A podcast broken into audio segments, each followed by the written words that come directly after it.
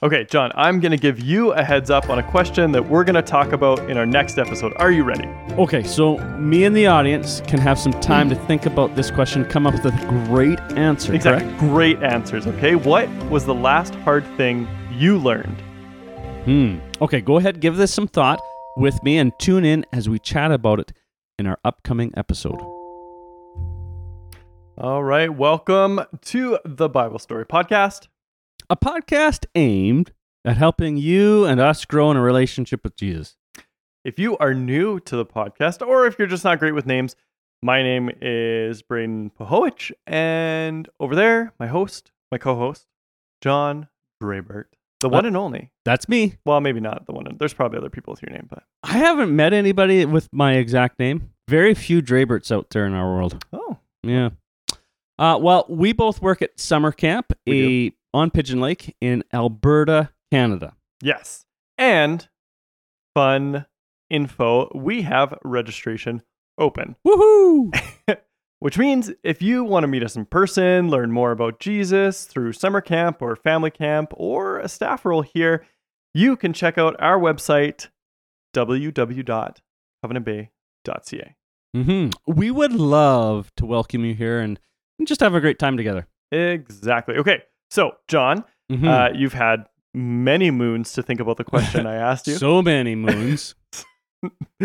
um, okay. So, well, what do you, what do you think? What was the last hard thing that you learned? okay, first of all, Braden, this is a tough question. Second, Yeah. not many moons for me or the audience, but we'll do our best. It's a Uh, very tough question. It's supposed to be tough. Okay? Okay. I think it fits well with where we see David in the next few chapters. So I thought I'd put you on the spot. All right. Um, something that I've been learning recently, and this is not a new thing, uh, is the sim- simple fact. Uh, maybe it's not so simple, but God, God is in control.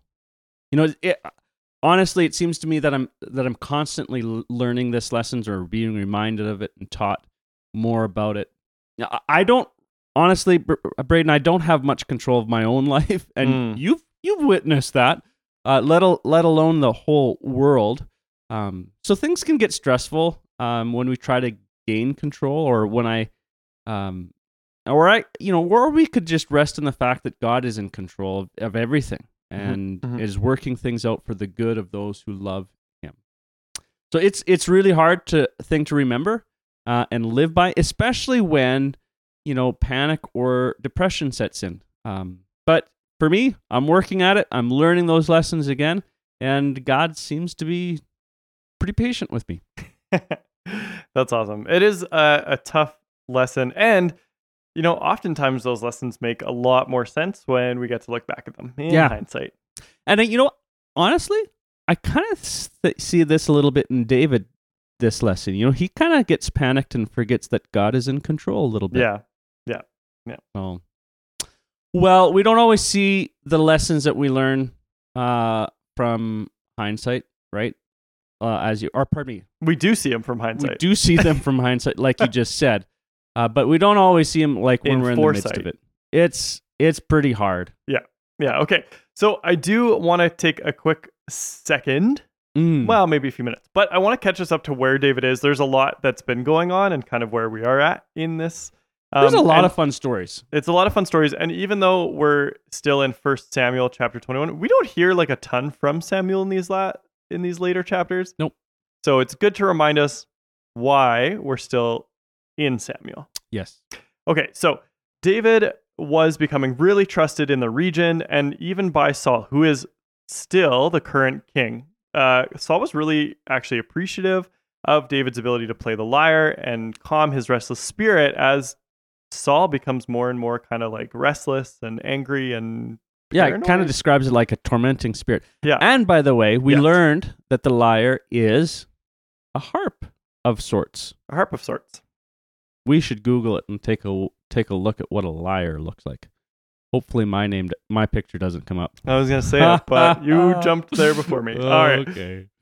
So David, David has defeated a huge Philistine man uh, named Goliath, and he was he was simply a young boy at that time. Yeah. So people were really starting to take note of David and his character. He was becoming pretty popular. Yeah. And we can't forget that Samuel, who is the prophet, um, anointed David to be the next king, which is also kind of unknown to Saul. So Saul doesn't know that David's been anointed to Yes. that position. but he Saul and Saul's jealousy of David was growing, and Yeah. Saul knew someone better would replace him, and he was constantly paramo- paranoid of who that might be. So he he's kind of going a little bit stir crazy with it all. Yeah. Yeah, he Mhm. sees he sees David gaining in popularity and and probably assumes that it may be him, or he just plans to take everybody out who will ever be better than him. Yeah, if I took everybody out better than me, I wouldn't have very many people around me. no. So in fact, it actually like comes to a boiling point where Saul is so paranoid that he throws a spear at David's head trying to kill him. Yeah, which brings us to where we are in First Samuel chapter 21 and 22. Yes. So, okay, so we read about uh, David actually fleeing for his life in this chapter. He is scared that Saul will find him and kill him. But also, I think there is an important part where we see David unsure of the promises of God that God will take care of him. Right. And and that he's been anointed king, but you know, there's uh, I mean, I, I I agree with you. David knew that he's been anointed king and he technically would have to survive in order for that to happen. Mhm. So I don't think God would anoint him king and then have him die before that. Well, you know, he's got to survive, and that, that seems it seems as though he may be questioning the provision of God. Right. And and to be fair, right? Like to be fair, like he he is running for his life. Yes. right? So it's like, Lord, where in the world are you right now? Yeah, I I struggled with this chapter. I don't think David is being disobedient to God. Right? Like I I don't think it's the same thing that we see have seen with Saul where Saul quite actively goes against what Mm. God is saying. Like there's a little bit of a comparison. I think, Um David's fleeing uh and Jonathan who is Saul's son and David's best friend. and David's best friend like told him to. Yeah. So there's you know like there's all this kind of in play, but it it does seem like David struggles with trusting God Yeah. fully. well, I think he is just really, really scared. Yeah. And he's very confused about this whole. Really, I'm going to be king, Yeah. and uh, and I'm not going to die here. Yeah, there wasn't a lot of like explanation around the anointing. No, And and and so we can assume that David probably didn't know fully what that would mean either. that's right. Okay, so all of this we see kind of these actions of fear. We see David kind of leading out of the fear rather than leading within his like trust of God. Now, we're also unfortunately going to see or as we continue reading, we see this teach David a really tough lesson on on the actions or or even really some of his sins that we see that they have really big consequences. Mm. Yeah, David is running by himself, which Mhm. would have been abnormal at this time. He was an army general. He would have ha- often had many men and an army around him. Right. And if David was coming to your town, you would have assumed that he was coming on official business, Mhm. basically, either to f- to fight or something dangerous. Yep. So in this chapter, it also mentions a lot of people being terrified of David's presence. Yes. So okay, so he found his way to Nob, Uh, Mhm. interesting town name, um, and he speaks to the priest by the name of Ahimelech. Ahimelech. Yeah. Sounds like that is like I started saying a name and then I just sneezed. Ahimelech. I don't know. Ahimelech came to David terrified. Most, li- most likely hearing of the many men his army had killed.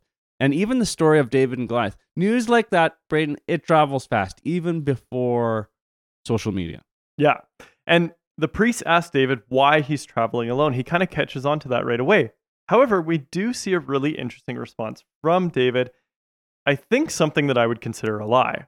Yeah, it certainly seems like David is not telling the whole truth here. Like, he- doesn't mention running for his life from Saul, who is still currently king. And Right. he speaks of the men as if they are simply outside waiting for David to bring back bread, which is why he has stopped there here. Uh, David is, you know, David is asking for loaves of bread.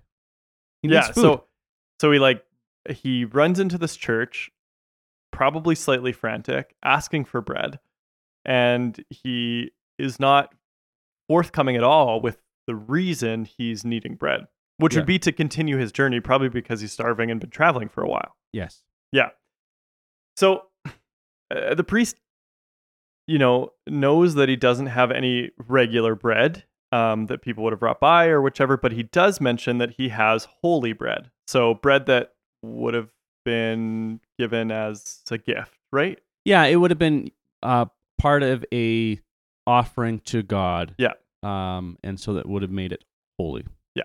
So now there here, there's an interesting thing here, and it's it's kind of complex um, in terms of the context. The priest who gives David the bread is breaking some um, breaking some religious laws, but he hints at the fact that he follows the way of God and not simply or only the quote unquote religious rules that have been Right. set out historically. Which I think when I was reading about this, they would call those religious rules Levitical laws. Yeah. Yeah.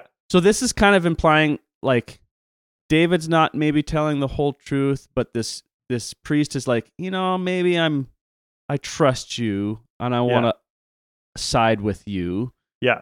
Um And it seems as though the priest is following the promptings of God sure. which which is really interesting because David is having trouble trusting God in the provisions, Yes. and even in a lie is provided for. Yeah. So okay, it took me a long time to understand this point. To be fair, There's some complexity there's some behind it. and it's all around bread of all the things. of all the things. So it seems like like this bread isn't such a simple ask from David, especially when it's holy bread. Like there's Yeah. a lot of significance to the gift that this priest is giving. I, I think you're exactly right. David then asks if they have a sword Right. at the tabernacle. And again, being dishonest, saying he is on order from the king right. and he had to qu- be quick to his work and therefore left his sword at home. Which I kind of wonder if the Ah- Ahimelech, the priest, is like looking at him and like, ah, I'm Yeah. seeing through this a little bit. It doesn't say. It doesn't say, but And he's like, There's he's got to be he's got to be pretty wise to be the the priest, right? Yes, exactly. And so the priest actually does have a sword that used to belong to Goliath, which probably also responds to why the priest may have been terrified of David in the first place. It could have been, right? So the priest has a sword that used to belong to Goliath, which David actually ends up taking as his own. Hmm.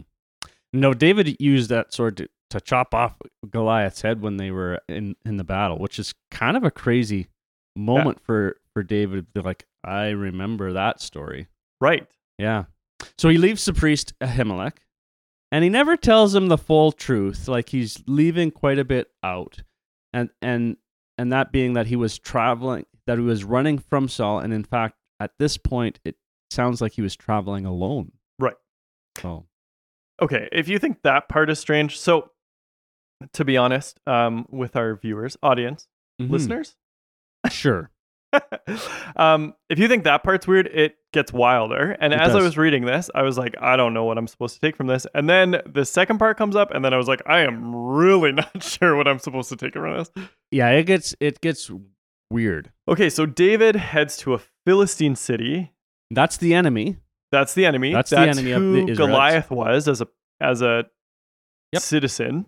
Yep. Um, and so he had he's kind of heading through a Philistine city, and he then pretends to be mad or crazy. It even says he has like dribble, like spit up or spit on his beard. Yeah. Like he goes there maybe looking for to be like I'm running for my life. I need to get as far away from Saul. Yeah. And then he realizes, "Oh, these people want to kill me too." Right.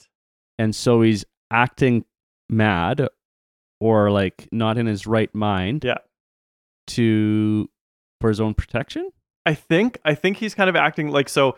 Um, people will keep a safe distance. Like they Right. they either won't recognize him or they'll just want to leave that guy alone. Yeah, he's not yeah, it- right. He's the awkward guy in the crowd that nobody wants to be around. Exactly. Because because imagine imagine the opposite, right? If he came in and and was as David, like as normal David would have presented himself. Yes. Yeah. So like, picture this: David, the man who killed your best warrior, Goliath, Yeah. is heading to your town now carrying his sword. Goliath's sword. Yeah. People would have been terrified Right. and extremely angry. And if he's, they saw him alone, um, they may have taken the opportunity to kill him. Yeah. Okay. So again, uh, David kind of seems to take matters into his own hands and puts on this act or this This facade. madness. Yeah. Uh, to become less recognizable. Yeah, and it doesn't seem like he is really trusting fully in the protection of God in this scenario. I mean, he never asks God if he should go to this Philistine city. Right. Um, he's just kind of making this up as he goes. Um, he seems to be having trouble believing in the anointing of God at this time, which, you know, uh, if I were him, I probably would too. Yeah. It seems like reasonable responses. Mhm. Right. But he, it doesn't seem as though he's checking in with God. Yeah. I don't know if that's the right way to say it, Yeah. but um, I mean, all these decisions David is making, you know, out of his own will, and and we're gonna see that they have really heavy consequences. He's actually putting a lot of people in harm's way. Saul is now following David, actively trying to find him and kill him. He Mhm. comes across the priest Ahimelech, accusing the priest of conspiring against him. Now, he orders that priest Ahimelech to be killed. Yeah. Uh, But again, it's hard for me to understand because the priest really wouldn't have known what was going on, or at least it doesn't give us a, a, a clear answer either way. David never told him the whole truth, and so it doesn't seem like he was fully conspiring against the king. You know, it, it kind of seems like he just didn't know. Right. Now, David's sin and actions indirectly and directly lead to the death of the priest at the hands of Saul. hmm And Saul actually even goes as far to kill the entire family of that priest, all except one boy who escapes and and kind of seeks out or finds David. Yes, this boy and David have an interaction in which I think David becomes aware of his own actions and sin.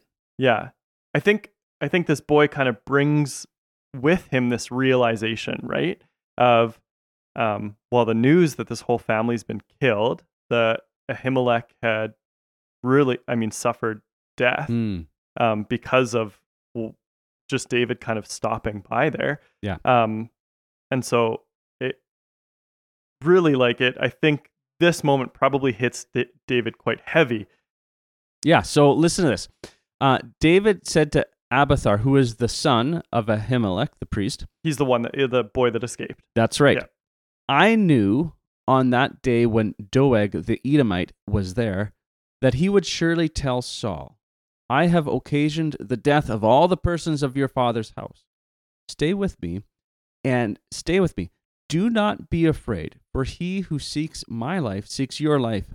With me you shall be in sa- safekeeping. Man, what what an interesting sentence. like like you're on like he's saying to this boy, it says boy, so must have been relatively young. Mhm. Like, well, someone's out to murder you, but they're also out to murder me. So Yeah. so let's hang out together. Let's hang out together. I'll do my best to keep you safe. yeah. And he's, he is taking responsibility of his poor decisions there, right? Yeah, he is. He's saying at that at at you know, I where it says I've occasioned the death or um in a I've- few other I've translations. Yeah. Yeah, I've caused I've caused the death of the rest of your family and so now I will protect you. Um and and I I got to say again, like I'm I'm struggling with this one. It, it doesn't seem like there's a lot to learn or at least it doesn't seem like like David maybe learned all that much. Mm. I, I he realizes his actions at the end, but there's still a lot of people that died. Yeah. I think I think our takeaway is is simply that though. Our sin has consequences. But I don't know. but okay, but then it sucks knowing that that sometimes those consequences fall on other people. Like my sin, the consequences of my sin don't even always fall on me. Absolutely. And I, I, I totally get that. Yeah. Which our sin doesn't just affect us, which is maybe why we are told to confess our sins to one Mm. another. Man, I get that. Yeah. It's hard to sit with. It's not it's not a pleasant thing. Okay. But what about David then in terms of it, it seems like there is an issue with his heart going on. Like I don't want to I don't want to glaze over that point. Right. Okay, so remember oftentimes in the Bible we need to keep we need to keep reading and learning the the uh, a greater context of the story. Right. Um and sometimes it's like the story of God with people and in overall history. But I'm getting ahead of myself. we just need to discover more context fully to Right. get the understanding we want. Sometimes sometimes for for people it takes years of of study and being like, "Oh, then Right. it clicks," right? Some of these context things are like really small details. Yep. And that takes a long time. Okay. Okay, so our sin has consequences. We'll Yeah. leave it there today. Precisely. But keep those thoughts about David's heart Okay. because we're definitely going to dig more into that in the weeks to come. Growth tip time. Growth tip time. As always, a growth tip is an opportunity for us to put into practice a way to, well, grow in a relationship with God. Uh, uh Braden, Yeah. uh, do I have a great one for you today? This is going to be so much fun. Okay, that makes me really nervous. You have your like fun voice on. What? Me? Never. Okay, okay, just let me have it. What ridiculous but probably fun thing do you want all of us to try this week? Okay, you you got me. Uh, okay, but I do think it will be ridiculous. I do think it will be a lot of fun. Okay. We're gonna just roll with it. Okay. Hey. I think sometimes we forget, Braden. Yep. The grandness of God, Hmm. which is just unbelievable. I I can't really put it into words, but anyway, his mere size and wonder, it's staggering. Yeah. Something like we see David doing in this chapter. For forgetting the grandness of God. Yeah. Yeah. right? Like he just he's living in the context of his fear and his Mhm. panic and um, he forgets that God's in control, right? Yeah. So I want you to go outside, preferably outside, but you could also do this around your house if it's not a nice day. And make yourself super small. super small. Try to think, see things from a bug's perspective. Lay on the ground and crawl through the grass or around the furniture. Uh, take a new perspective. If you're an adult and you're like, oh, this is child's play, do it anyway because uh, it's a good thing to do. Think about what it is like to be the size of an ant. Oh man. Okay. Well, it sounds ridiculous, but it also kind of sounds like a lot of fun. Uh, it will be fun.